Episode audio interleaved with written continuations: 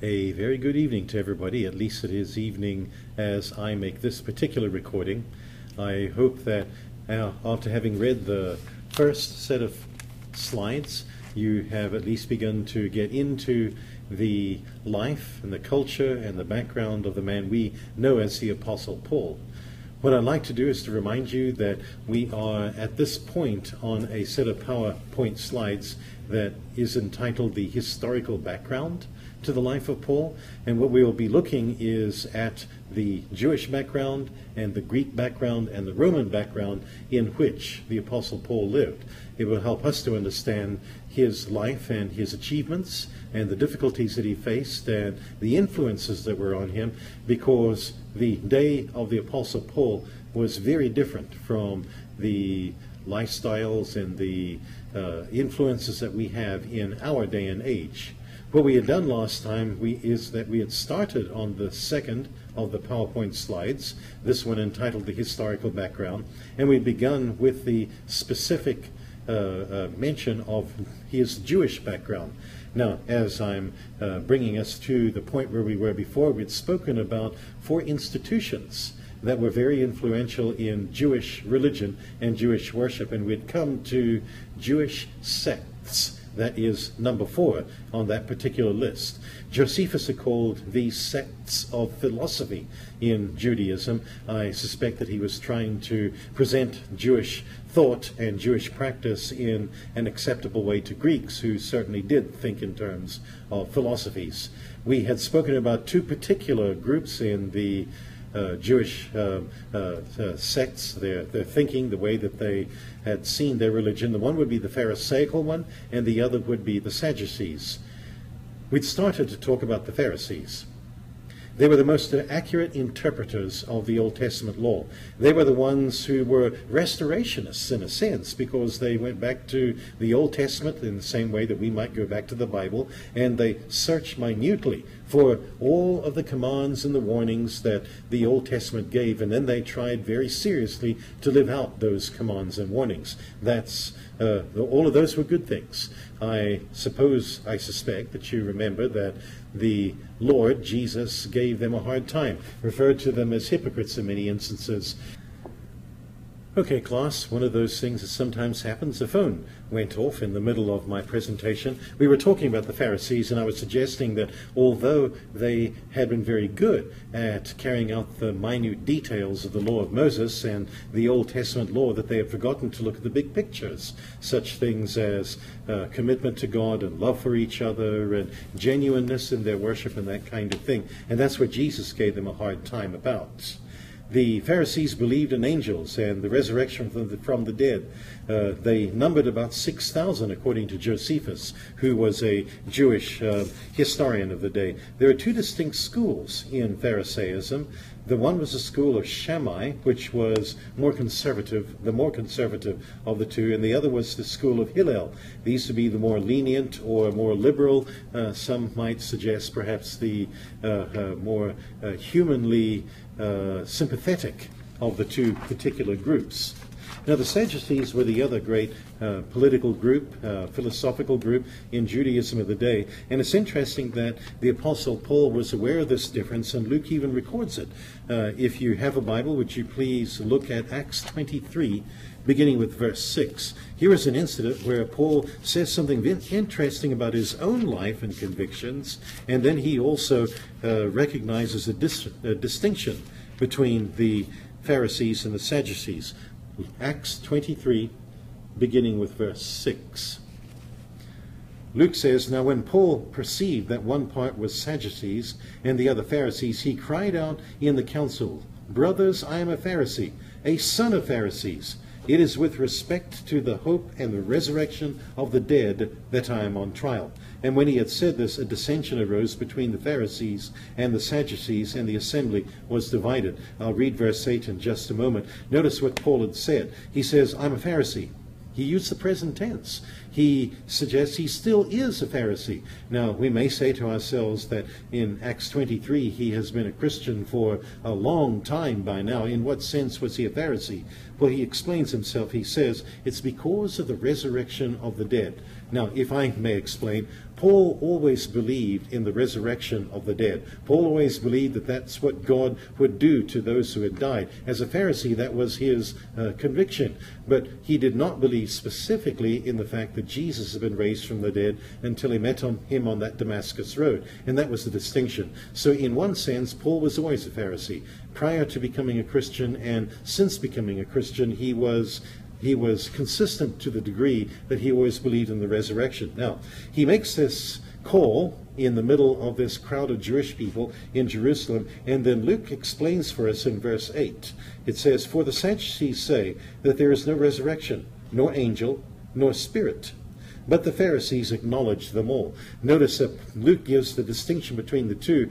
The Sadducees would have been perhaps a lot like uh, liberal theologians in our day and age. Uh, I should explain. Liberal theologians who study the Bible will frequently uh, study it minutely and in great detail, but they may not necessarily believe in the account of miracles in the Gospels or the opening of the Red Sea or the resurrection of Jesus from the dead or even the inspiration of the Scriptures. And so what they do is that they, they, they believe in various aspects of Christianity, like love and um, holiness and righteousness and that kind of thing, so they say, but they don't believe in any of the miracles. The Sadducees were a lot like that. They did not see much of a life outside of the, the physical bodies and people and interactions that you could see around you. But Sadducees, Pharisees believed in all of those things, in angels, in life after death. And so that was the distinction. In that sense, then, the Apostle Paul still considered himself a Pharisee. If you would like to remember what we just suggested for the sake of a test, you might say something like this The Pharisees believed in the resurrection and in angels, and the Sadducees did not, and that's sad, you see. Now, I know that's corny, but I suppose you could say to yourself, corny or not, I got myself one point in a test. That might be coming up. I'd like to spend a little bit of time thinking about the kind of education that a young Jewish boy might receive in the first century. It's clear that the Apostle Paul was a well educated man. He was a deep thinking man. He was an individual uh, for whom uh, the, the thinking of the Jewish people and the Torah and the Mishnah and the Old Testament was something that was part of his life. It oozed out of his pores. So, so uh, an understanding of his background would be a help to understanding Paul. A Jewish young man by the age of five would be reading the Torah, the first five books of the Old Testament Genesis, Exodus, Leviticus, Numbers, and Deuteronomy. And so the Apostle Paul would likely have been in a synagogue in the city of Tarsus, and he would have been learning from a rabbi in that local town from the Torah by the age of 10. He would have also known the Mishnah, which would be a collection of oral law, the tradition of the elders. In fact, you might recall that several times Jesus even refers to the tradition of the elders. You may recall that in the Gospel of Mark, chapter 7. He gives the Jewish leaders a hard time because they had placed a greater emphasis on the law of Moses and the tradition of the elders than they had in the actual biblical commands. So the oral law and the tradition of the elders would be something Paul would have learnt by the age of 10. By the age of 13, he would have begun to practice the commandments in the um, Old Testament. He would become a, a bar mitzvah, a son of the commandments. He would be a young man now who had made his commitment to serve God. I would like to make an observation that uh, even in Christianity, sometimes we make a reference to the term the age of accountability, and usually that seems to work out, at least in our society, to about age 12, 13, 14, something like that. And this uh, bar mitzvah, the son of the uh, commandments, would be quite similar to that. By age 15, he would have read and studied the Talmud, uh, which was another commentary on the Old Testament. Many people wonder whether Paul was married or not. You might be surprised that someone even asks a question like that. But the thing that raises that question is a statement that is made in Acts 26 and verse 10. Please look at that passage with me. Acts 26 and verse 10. Paul is saying this, and I did so in Jerusalem, referring to persecuting the Jews. I not only locked up many of the saints in prison after receiving authority from the chief priests. But when they were put to death, I cast my vote against them. Please note his statement that he cast his vote against them. It could be that he's making a reference to his position in the Sanhedrin. He would have had to have been married, most people think, to in order to have been in the Sanhedrin at that point. And so they're wondering if perhaps at that point he was married and then he cast his vote in the uh, Sanhedrin. It would have been very unusual for someone of Paul's young age or relative young age to be in the uh, Sanhedrin, married or not. Uh, the Sanhedrin was comprised of elders in the community, men who had lived uh, a long time and distinguished themselves in the community as spiritual individuals, not just political individuals. So uh, there's a lot of question as to whether he was married or not. We don't know for sure. Some have suggested he was widowed, and by the time he became a Christian, that he was not married. Certainly, during the years of his Christianity, he was not. We know this from various comments that he himself Note, if you would, 1 Corinthians 9 and verse 5. 1 Corinthians chapter 9 and verse 5. Here, Paul is talking about the various rights that he and Barnabas might have taken, but they had not. He says, We do not have the right to take along a believing, uh, I beg your pardon, do we not have the right to take along a believing wife, as do the other apostles and the brothers of the Lord and Cephas? Paul is asking, don't Barnabas and I have the right to have a wife, uh, just like other individuals, apostles, leaders in the early church do, clearly implying that he does not at this point have a wife. Uh, notice also 1 Corinthians chapter 7 and verse 7 in this regard. Here Paul says, I wish that all were as I myself am, but each has his own gift from God, one of one kind and one of, of, another. In an extended conversation about marriage and various relationships in marriage, Paul suggests that he wishes that more people would be unmarried just as he is. He feels like there are some advantages to ministry, uh, his ability to focus on ministry and missions as a single man. Now, my uh, point at this at this juncture is to suggest that the Apostle Paul, we know, was unmarried during his years as a Christian. Likely he was never married, but we don't know that for sure. Now, uh, I would like to say something along that line. I'm not suggesting that anybody who is listening to me right now uh, should say to himself that, well, Brother Mitchell is saying that I shouldn't get married, but I am doing this. Ask yourself, is there not the possibility that I could spend some time of my early life, perhaps a season in my life when I'm not married, and perhaps could be more committed to uh, pure mission work or pure ministry uh, in an inner city or on a foreign field or or wherever I happen to live, that that might not be a God-given time when I can serve Him completely. And there may be a later age in my life, a later season in my life, when, as a married person, my service to God would be perhaps just as committed, but in a different way because in that instance then people could uh, come into my home and I could be more hospitable with a wife and a family and perhaps even be influential more so with married people and families. That has, is at least a thought. We don't know for sure, but we suspect that Paul was a rabbi just like Gamaliel, who was his mentor. He would, if he was a rabbi, have worn the teraphim, which would be the word for phylacteries. These would be uh, pieces of the Torah uh, or the law placed inside the hem of his garments, perhaps at the sleeve, or perhaps down by his ankles where his garment reached the floor, or perhaps even in his collar. Uh, this, well, he would have also carried a prayer shawl uh, S-H-A-W-L, uh, where he would have been able to stop at any moment uh, during a trip or uh, during any point of his day and be able to pray to place this shawl over his head. It would be like a handkerchief or a scarf or something like that, and in that in that way be respectful to the Lord as he prayed. Now, if you're following along in the uh, PowerPoints, you will see that I've given an example of a Talmud. Uh, it's the slide that has a picture of Hebrew writing on it. Uh, of course, you can see the aging on the sides of the pages because it is very old. But here's an example, at least, of something that the Apostle Paul would have studied as a young man, um, as most Jewish young men would have studied in that day. The Jews in the early Roman Empire, Strabo, who was a historian, uh, said this It is not easy to find a place in the inhabited world which this tribe has not penetrated. Uh, I suppose that is a tongue in cheek or left handed compliment to the way the Jews had penetrated every city and every village of the Roman Empire of that day. There were large concentrations of Jews, Jews outside of Palestine. Uh, many were in Babylon and in Phoenicia and in Cyrene and in Greece and in Rome and even in Alexandria in Egypt. Some people estimate that uh, there were about three to eight million uh, um, uh, uh, Jews in the Roman Empire, and they made up about 7% of the population of the Roman Empire. So, in fact, they were a fairly significant ethnic group.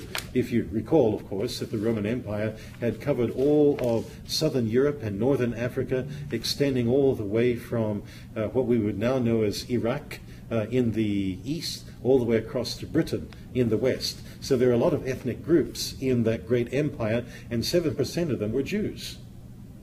Most cultivated Greeks and Romans had a negative view of Jews. I suppose we could say that anti Semitism uh, is not a new thing. Uh, anti Semitism, of course, is the term we use today to refer to people who are prejudiced against Jewish people. But even in the first century, there was resentment towards these individuals. There are three reasons uh, that are given here. Number one, they were prejudiced against Easterners. Uh, Jews, Greeks, and Romans, I beg your pardon, Greeks and Romans, not Jews. Greeks and Romans had a negative view of people who lived on the eastern part of the Mediterranean. This would include Egyptians and Syrians and Arabs and, and people living in the areas around Babylon, Persia, and the like, and of course also Jews. Number two, Jews' religion and custom were strange to them. It was so different uh, not to worship idols and so different to live this uh, high moral excellence and standards. Uh, most of the pagan religions, in fact, encouraged immorality and excesses and the like. So they felt like the Jewish religions and customs were strange. And thirdly, they resented the Jews for the privileges that Jews had. We will talk in a few moments about the very privileges that they had in the Roman Empire. Uh, when Pompey came into Palestine and when he began, he, he, had taken over most of Asia Minor, he had taken over what we now think of as uh, uh, Iraq and Iran, and he moved south into the land of Palestine, and the Jewish people uh, were not actually defeated in a, a, battle or a war at that time against the Romans. What they did was they negotiated their own uh, terms as they came into the Roman Empire. And so at that particular point, about 60 years before Christ, they had several advantages that many defeated uh, nations did not have. Judaism enjoyed a privileged position uh, for various historical reasons in the Roman Empire, and I've given a list of it. You can see those in uh, in that PowerPoint slide. Number one, they had free expression of their religion. Uh, Jewish religion was considered to be a legal religion in the empire. Uh, it does, in fact, have an impact on Christianity because in the early years of Christianity, it was not clear to the Roman authorities that Christianity was a religion separate and apart from Judaism. It seemed like just a branch of Judaism. Uh, perhaps a Roman would have said, well, there are Pharisees and there are scribes and there are Sadducees and there are Christians. But as the century continued, it became more and more apparent that Christianity was a religion all by itself it was a, a religion separate and apart from Judaism. So the early years of Christianity, when it wasn't clear that it was separate from Judaism, it received some protections from the Romans because they classed Christians as part of the Jewish religion. However, as the uh, century continued and it became clear that this was not so, then of course Jews continued to have the privilege of their own religion, and Christianity became considered more and more an outlaw religion. The second uh, advantage enjoyed by the Jews in the Roman Empire was that they were exempted from worshiping pagan deities. They did not have to. Uh, they had negotiated this uh, privilege, this right, and of course it fit in with the Jewish belief that there was only one God anyway. Number three, they could regulate their life by their own law. Uh, the Jews had their own ways of doing things, circumcision and the various uh, uh dietary uh, challenges that the, that, that, the Jews had, and the clothing that they might wear, and, and, the like. And so they could go ahead and live culturally as Jewish people, keeping to uh, their own feasts and their own practices. Number four, they were exempt from military service. The Jews did not have to fight in the Roman army. Number five, the Sabbath was protected. The Jews did not have to work on the Sabbath. Uh, of course, you know that in the law of Moses they were told uh, not to work on the Sabbath, but it was also okayed by the Roman Empire. And so when the Jews uh, uh came to 6 o'clock on what we would think of as Friday evening, uh, they would cease work, they would cease their businesses, they would cease working for employers who might not be Jewish, and then at 6 o'clock on what we think of as Saturday, their Sabbath would end, and they would, then they would go back and do their business or go back to their work. So their Sabbath was protected. And five, uh, I'm sorry, and number six, there is a protection of messengers with the temple tax. All over the Roman Empire, all over the diaspora, Jewish people would send money for the temple in Jerusalem. Uh, messengers, Jewish messengers, would take this from all of the far reaches of the empire all the way across to Jerusalem on an annual basis. Romans did not stop these messengers, they did not tax them, they did not take the money from them. This was considered a Jewish matter, and so these messengers could go uh, without any hindrance. Now, what kind of person was Paul himself? What kind of Jewish person was he himself? Now, Paul will say uh, on several occasions that he was deeply and thoroughly a Jewish man by religion, by conviction, and by culture. Uh, notice these two statements, particularly by the apostle, in 2 Corinthians chapter 11 and verse 22. He says this 2 Corinthians 11, verse 22. Here he is speaking about his credentials uh, as an apostle. He says, Are they Hebrews? Uh, that is, his detractors. So am I. Are they Israelites? So am I. Are they offspring of Abraham? So am I. Now, he's referring to the fact that he is thoroughly and completely a Jew. In Philippians chapter 3 and verse 5, he says something very similar. Philippians chapter 3 and verse 5. Circumcised on the eighth day, he says of the people of Israel, of the tribe of Benjamin, a Hebrew of Hebrews as to the law, a Pharisee. Now, once again, we're suggesting that not only was Paul then a, a Jewish person uh, by, by race, by birth, by accident of who he was born, what family he was born into, but he was also Jewish uh, from deep within his heart.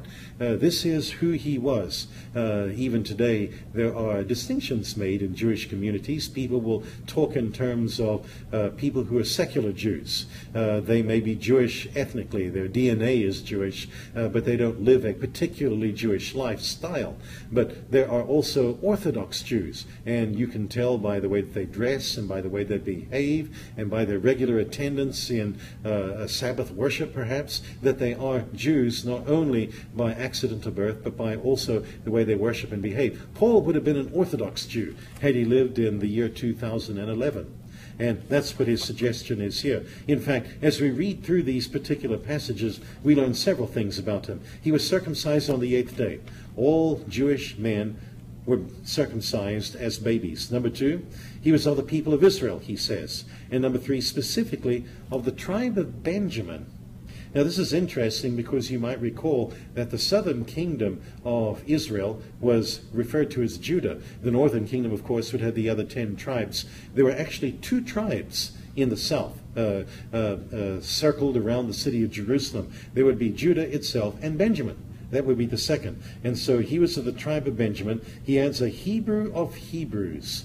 What he's trying to suggest is that he was deeply and completely and thoroughly to the pores a Jewish person. Number five, he says he was a Pharisee. We've already suggested that earlier on that his belief in the resurrection of the dead and angels and spirits uh, was what made him a Pharisee. And then number six, he was zealous. Now we're speaking, of course, of the character of the man Paul. Here is his personality. Here is an individual who, when he believed something was true, believed it from the bottom of his heart and acted out that belief. He was a zealous man as a persecutor of the church, and of course later on as a Christian. He would have been the foremost actor in Christianity in his day. Now, we switch for just a few moments from Paul's Jewish background to his Greek background.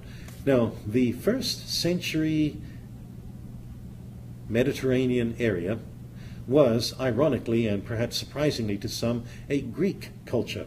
Now, we uh, are aware, no doubt, that the Romans ruled the Mediterranean in that day, but it was the Greeks who made them a culture. The Greeks preceded the Romans as a world power. Uh, you might recall that Alexander the Great was an individual, a military genius who captured most of the eastern Mediterranean and even extended his empire as far as the Indus River at the boundary of the nation of India. And what I'm suggesting when I say this is that, that for those years then, the Mediterranean became Greek. Now, the Romans later on defeated the Greeks militarily, but the Romans did not take hold as Latin people for another several centuries. Maybe we should begin with some of these things. There is um, there was an antagonism uh, between um, uh, the Greeks and the Persians to begin with. This would be in the era between the Testaments. The Medes and Persians had ruled the world as an empire themselves, Cyrus the Great and people like that. But then, as time went on, the Greeks began to revolt against Persian rule. Cyrus the Great had conquered Ionia, uh, which is eastern Greece in the 6th century before Christ. Still, Persia was never able really to conquer the Greek mainland. Uh, they, they tried several incursions. Uh, there was Darius' force that was defeated at Marathon in 490 BC by a coalition of Greek cities, and then in 480 BC, the Persians held off the uh, the Persians were held off by the Greeks at Thermopylae. Now, you may recall that there was in fact a, a movie that came out recently, and I'd like to make the observation that although the Greeks were not superhuman, and although they couldn't do some of the uh, pyrotechnics that were depicted in that very imaginative movie, that, that the actual battle was realistic in the sense that there were only two, 200 individuals there, and they held off the entire Persian army that day. There are geographical factors that influence the growth of city states in Greece. Originally, the, the nation of Greece was not so much a united nation as it was a, a grouping of city states. One of them would be the fact that Greece is a very mountainous country. There are lots of mountains and valleys, and so uh, uh, it had a long coastline. And so one of the things is that, that cities tended to be isolated from each other. Uh, there was a lot of maritime trade. They would send ships uh, along the coast from city to city and begin their trade that way. Now, I have in the uh, PowerPoint handout an image of Thermopylae. If you gaze at that picture for just a moment, you can see the mountains on the left side, rugged and very steep, rising very quickly from a very small beach area. And then on the right, of course, on the picture, you'd see the ocean. And that's one of the reasons why such a small Greek force could hold off the might of the Persians, is because there was a narrow neck of land. And it would be, have been difficult for the Persians to either wade waist deep or chest deep in the ocean to try and flank the Greek armies or to climb up those mountains with those steep slopes. They were forced to narrow themselves down to just a few men to go through this narrow stretch. You're probably aware that the Greek, ancient Greek culture was a very rich one. There are a lot of things that still influence our society even today.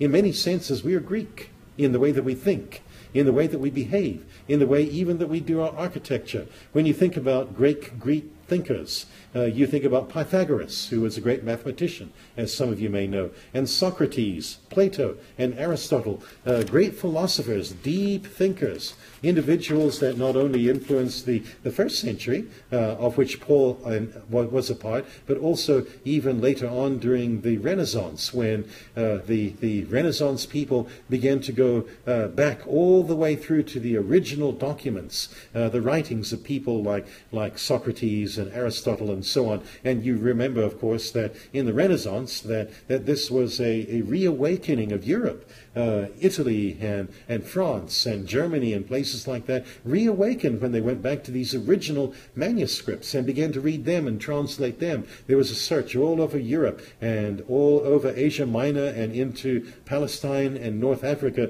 for every manuscript they could find uh, so that they could read these um, uh, ancient Greek writers they benefit from it.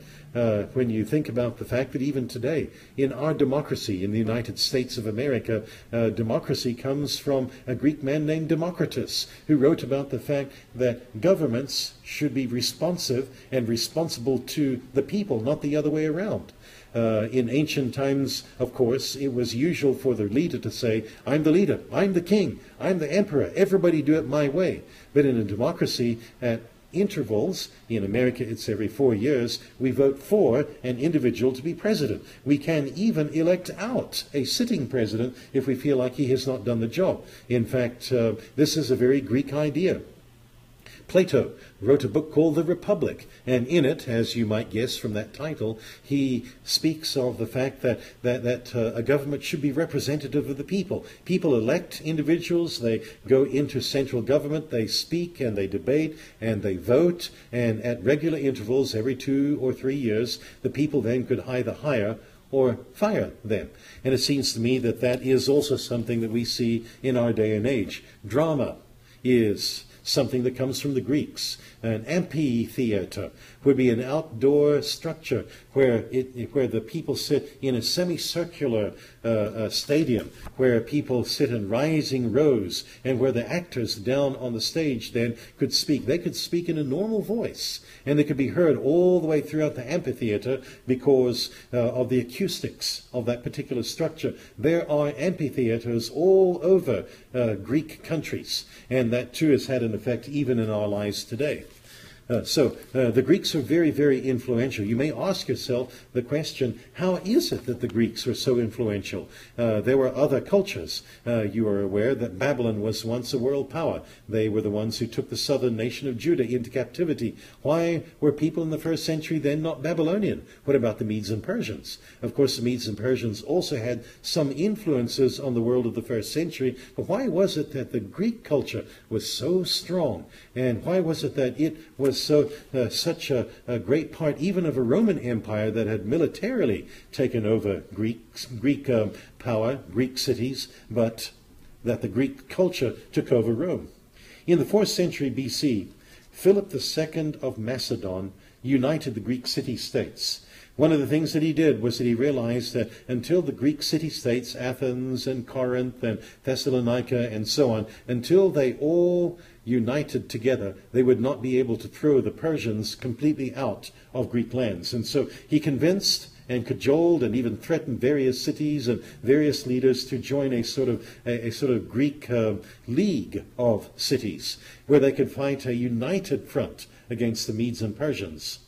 Now Philip of Macedon died early uh, under mysterious circumstances. Some have even suggested that his son was the one who assassinated him, but we don't know that. That's just one theory. Alexander, his son, we know him as Alexander the Great, succeeded his father at the throne. He took the united nation of Greece and took the armies of Greece, of the united nation of Greece, and then began to drive the Persians backwards out of Ionia, out of Asia Minor, um, out of Palestine, out of Egypt, and, and at the end of a long extended campaign, Alexander the Great was the dominant figure in the world, and the Greeks, or the Macedonian Empire, was the dominant nation in the world. He drove people down through Palestine and to Egypt. He took over Mesopotamia. Finally, he reached the Indus River in the far western part of, of India. He uh, controlled a huge uh, geographic area. Now, when Alexander the Great finally died, his kingdom at his death in 323 BC was divided uh, amongst three generals. Now, uh, we'll do this briefly because it's not not really germane to our discussion, but, but the, the three generals and their descendants then, for the next several hundred years, were the dominant leaders. Now, the two that are important to our study would be the Seleucids, uh, who were in control of Syria, and the Ptolemies, who were in control of Egypt. Now, at one time and another in history, one or, or the other of these generals and their, their uh, progeny would be in control of Palestine or Israel, where the Jewish people lived. You might see in the PowerPoint an image of Philip II of Macedon. Um, uh, he uh, looks very dignified in that uh, carving um, that we have of him. And then the next image is one of Alexander the Great, a sort of idealized image the Greek body. But you can see in his face a young man. He died at age 30. And then if you drop your eyes down to the map, the Macedonian Empire. If you look at that map, you can see that the Greeks uh, controlled all of the lands from Greece itself, which would be in the western part of the Mediterranean, all the way across um, uh, uh, the lands that we would now know is Iraq and Iran, all the way through Afghanistan, all the way to the edge of India. And then you also notice that there was a neck of land extending south into Egypt. Uh, these were all the lands that Alexander the Great conquered. He was a military genius. He outfoxed all kinds of nations uh, in his battles. Uh, he died the most powerful man in the earth. Now, we go back to a question that I'd asked a few minutes ago, and that question was how is it then that Greek culture was such a, a dominating factor in the first century? And the answer is this uh, there is a term that they used in those days Hellenization. Hellenization is a word that's used to describe the, the way the Greek people made their conquered lands Greek. They, had, they uh, uh, uh, forced and encouraged people who were not Greek to adopt uh, Greek customs, the Greek language, Greek philosophy, Greek literature, everything Greek. Now, this was something new. Uh, history does not suggest that, for instance, the Babylonians were particularly interested in making other people Babylonian. They were interested in capturing them and taking taxes from them, but not necessarily to make them Babylonian. Uh, nor were the Medes and Persians terribly interested in making everybody in their, their known world Medo Persian. But the Greeks were. Uh, the Greeks had an attitude that is colonial, we might say, in our day and age. I suppose the closest analogy to the Greeks taking over the world and, and, and allowing the world to take on the blessings of Greek culture would be like the British. Now, some of you perhaps are too young to remember this. I'm old enough. When I was young, I lived in a country called Southern Rhodesia. It was part of what was referred to then as the British Empire. In my early days as a schoolboy, uh, we would stand and sing a song called God Save Our Gracious Queen. There were images of Queen Elizabeth, at that time a very young woman, on uh, walls in schools and on post offices and other public buildings. Uh, Southern Rhodesia and South Africa and Northern Rhodesia and Canada and uh, uh, Pakistan and India and Australia and, and many other countries were part of this great empire. Here was this great empire that was about to crumble. You are probably also aware of that because in the 1950s, 60s, and 70s, various outposts of the British Empire became independent, uh, sometimes willingly and sometimes not so willingly. But my point is this the British people felt as if, and I know this is paternalistic, and I know some people would not think this is right, but they felt as if uh, that they would benefit all these nationalities, all these tribes and peoples, if they taught them English and taught them English ways and taught them English literature and taught them English politics and so on. And so uh, you can tell all the way across the former British Empire that people do British things. Perhaps some of you have had the experience of meeting perhaps a black man from Jamaica and you may have said to yourself, or perhaps Bermuda, and you may have said to yourself, hmm, that black man speaks like an Englishman, not like an American. And the reason would be that he grew up under a British colonial system, and uh, you would see them doing British things like playing soccer or playing rugby or playing cricket. Uh, it should be said that most of the colonials, Australians and West Indians and Pakistanis and Indians, beat England at almost all of these games. But they are English in the way that they think. Now, the Greeks were like that. As they conquered all these various nations, they gave them the benefit of Greek thinking in Greek literature and the Greek language. Now, uh, again, you might say to yourself, well, that's paternalistic, that's not right, but there was just enough truth to what they were doing uh, to give it a little kick, to give it a little bite, because Greek culture was an advanced culture. Their literature was profound and deep. Uh, their philosophers were indeed great philosophers. Their science and mathemat- mathematicians were far ahead of anybody else in that day and age. And so when they bequeathed all of these blessings of Greek culture to the various nations that they had around them, they were in some senses actually benefiting them, although perhaps many of these people resented that. So when you come to the first century, most people would speak their local vernacular, whether it was Egyptian or Syrian or Hebrew, and they would also speak Greek. So, when it comes to the New Testament, for instance, the New Testament is no longer written in the Hebrew language, but it's written in Greek. Most of the writers of the New Testament are Hebrew. Uh, you might expect them to have written the New Testament documents in their Hebrew language, but they did not.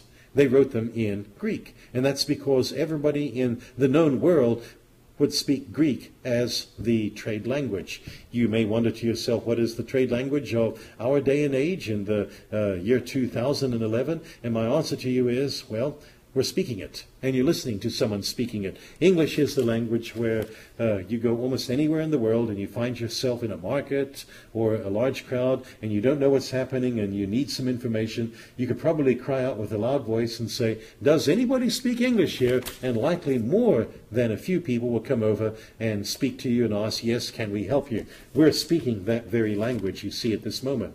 So Hellenization was the process whereby the Greeks uh, took over all these nations, not only militarily, but also culturally. In fact, Greek culture was so profound and so deep that Jewish people, even before the first century, found that their young people were no longer speaking good Hebrew, but they were speaking Greek. That is why they translated the Hebrew Old Testament into Greek. We know this as the Septuagint, uh, the Septuagint, you can see the S-E-P-T, Sept, uh, 70, and you can also see that the uh, insignia for the Septuagint is LXX. Those would be Roman numerals, of course, for 70. And the reason that the Septuagint uh, is called that is because of the 70 scholars who translated it. There was a large community of Jews in Alexandria in Egypt, and they realized that, that young Jews were no longer speaking Hebrew or Aramaic, uh, they were speaking Greek, and that's why they rendered the Old Testament into the Greek language. The Septuagint was named because of those 70 scholars. In fact, there's a legend that the 70 scholars worked independently and then when they got together at the end, they found that they had verbatim the same translation as each other. Now, that is only a legend, of course, but there were 70 scholars. The Septuagint became the Bible of the primitive church in the first century. When Paul or Peter or one of the biblical writers quotes from the Old Testament, it is not the Hebrew Bible that they quote, but the Septuagint. And so the Jewish, the, the early Christians apparently read through the Septuagint and then found or sought and found the various prophecies about Jesus the Messiah in the Septuagint. Now, you may be thinking to yourself, okay, here are the Roman, here are the Greeks, I'm sorry, who have Hellenized all of the known world, making everybody Greek. How did that affect the Jewish people? Here were the Jewish people living in Palestine, living their distinctive lifestyle, and you, if you asked that question, you would be right. It did have a great effect as the Greeks began to bear down on the various nations and tell them to live a good Greek life and to take on aspects of Greek literature and so on, there was a debate in Israel regarding how the uh, Jewish people should respond to this. There were two uh, theories. Uh, one side might have been the side that said, you know, uh, the Greeks are cool and they're advanced and they do some uh, amazing things, and so we should become Greek in the way that we think and in what we read and the like. There was another school of thought, though, uh, where Jewish people said, no, to be Jewish is much more than just where we go to worship. To be Jewish is a lifestyle. To be Jewish is to live before God Almighty all the days of our life, in our homes and in our travels and in our work to live as a Jewish person. And so we cannot take on Greek uh, culture. We're always going to be Jewish. And so there was this discussion, this debate amongst Jewish people. Now, the years I'm going to talk about in the next few minutes are 166 to about 163 before Christ. Now, this is in the intertestamental period, uh, and this is now known as the Maccabean period. In the land of Palestine, uh, the Greeks had realized that most Jews were not going to become Greek voluntarily, and so they began to enforce Greek ways onto the Jewish community. In fact, in the, on the altar of God in the temple in Jerusalem, they actually offered a pig to Zeus, the Greek uh, father god, on the altar of God in the temple. There was a later incident at a little village named Modin, a village outside Jerusalem, about 10 miles north. Uh, there were Greek agents who came up to that particular town and came to the altar where uh, priests were uh, about to offer sacrifices to God, the God of the Old Testament, and they demanded that these um, priests instead offer a pig to Zeus there, the way they had done back in the city of Jerusalem. Well, there was an elderly, elderly man named Mattathias who was a priest, and he was so enraged by what was happening that he actually stormed forward, took his sacrificial knife that he had in his hand, and he killed the young priest who was going to comply with the Greek demand that they offer that pig to Zeus.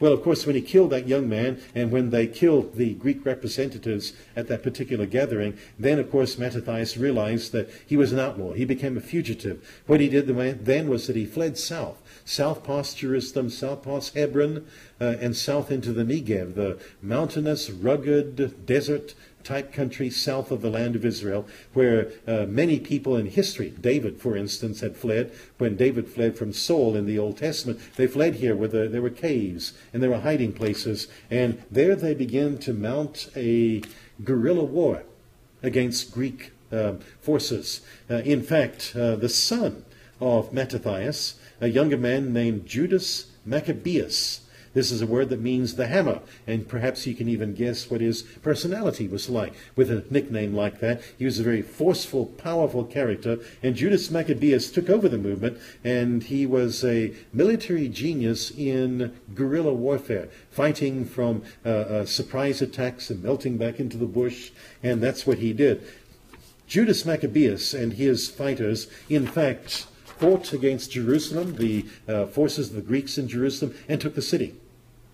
They may have been as surprised as anybody that they had done that, but when they realized that they had done so, then they began to advance through Samaria and into Galilee, and before you knew it, the Maccabeans were in control of the land of Palestine. Thus began the Maccabean era, as historians call it, and this would be a period of another 100 or 120 or 30 years where the Jews were actually independent, where they ruled themselves, and it was the, uh, uh, the sons and grandsons and great grandsons of Mattathias who ruled. Now, I want you to note that Mattathias was a priest. You recall perhaps that the priests came from the Levitical tribe. Uh, you may also remember that the kings in Israel came from the tribe of Judah. And so what you see here is a change in the way Israel had always done things. In ancient times, you would have priests from one tribe and kings from another tribe, and there was a sort of balance of power. Now, when the Maccabean rulers take over, the priest and the king are embodied in one individual. And you see how that works out when we come to the New Testament, and you see Caiaphas and Annas the high priests, who were from the tribe of Levi and who should have been interested uh, mostly in religious practices and in the worship at the temple, but you see they also now have political power as well. And that would have never happened, of course, in the old days when David is ruling or Solomon or someone like that. I see that our time is almost out, so what I'm going to do is to pause and, and we will continue in this particular uh, handout set uh, with the quote from 1 Maccabees chapter 4, verse 46. I appreciate you listening to me, and I'll sign off.